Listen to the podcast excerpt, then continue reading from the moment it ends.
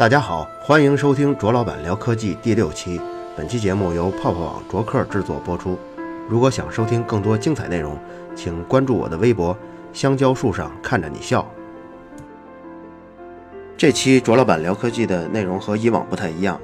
这次我们聊的和技术方面没有太大关系。马上要临近今年的情人节了，我在前几天也发了一期节目，讲述的是情人节的来历。今天恰巧在魅族的官方微博上看到了，魅族也在庆祝情人节，大家可以去魅族的官方微博上看一下。这是一条转发微博送五十盒冈本安全套的活动，大图里是一对刮胡刀，上面写着“二零一四勇敢爱”，下面配一彩虹的条纹，暗示着男男之爱。这条微博引起了我的反感，为什么这么说？男女之爱占比超过百分之九十五。如果庆祝这样普遍的情感，商业宣传效果将和其他商家所做的商业宣传差异不大。魅族市场部处心积虑想出了一个庆祝男男之爱的活动，这种做法实际上是把同性恋者拉出来做秀场，设身处地的为同性恋想一下：如果他们看到了评论中无数的无节操、无底线、丧心病狂这样关键字的评论。这些同性恋者将会怎么想？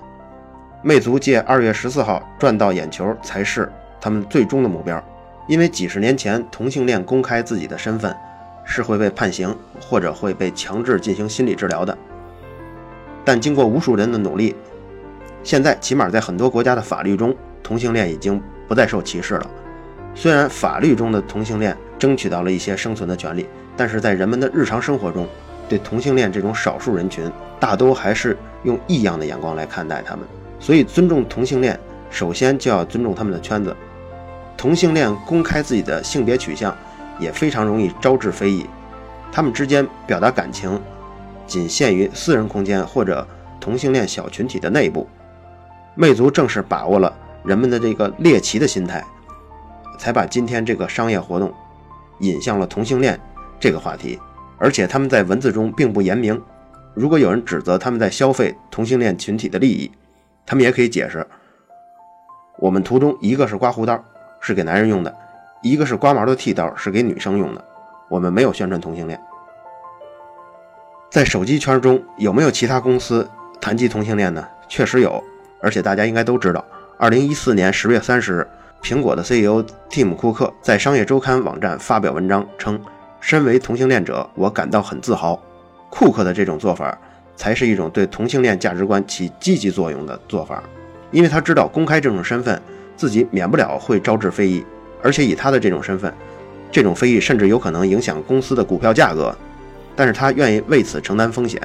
当人们听到一个世界顶级公司的 CEO 也是同性恋后，可能会发现自己原来对同性恋缺乏认识，发现原来在那个群体中也有非常杰出的人才，从而提升同性恋在他们心中的地位。反观魅族，公司没有任何人公开声明自己是同性恋。突然在今年情人节发了这么一条微博：同性恋圈外的人利用同性恋内容做商业宣传，有失道德。我怕冤枉魅族，我也查了魅族从前的微博，没有一条和支持同性恋有关。就连去年五月十七号世界同性恋日，也没有任何迹象表明魅族支持同性恋。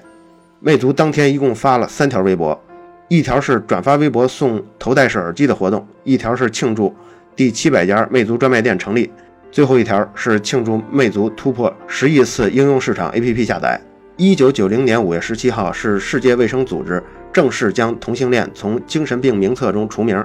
所以从一九九零年开始，同性恋圈就把这一天当做世界同性恋日做庆祝。有人说我这是反应过度，我想做一个比喻。如果你在公车上看到有人把手伸进了别人兜里，但摸了半天没有偷到什么，这时候你喊抓贼，却有人来指责你，人家又没损失什么，你反应过度了，所以这样的逻辑是不通的。魅族的这种活动就是在消费同性恋，希望借此扩大商业活动的效果，赢得更多的利益，但此举不会增加公众对同性恋的认同，反而像把一个性格腼腆的人强拉到众人面前作秀一样。市场部能够做这样的策划最终发出这条微博也部分体现了公司缺乏社会责任感。我抵制魅族的这种隐蔽又龌龊的商业宣传。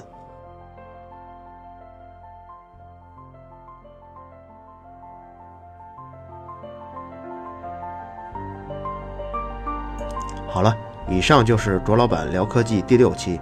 如果想收听更多精彩内容请关注我的微博香蕉树上看着你笑。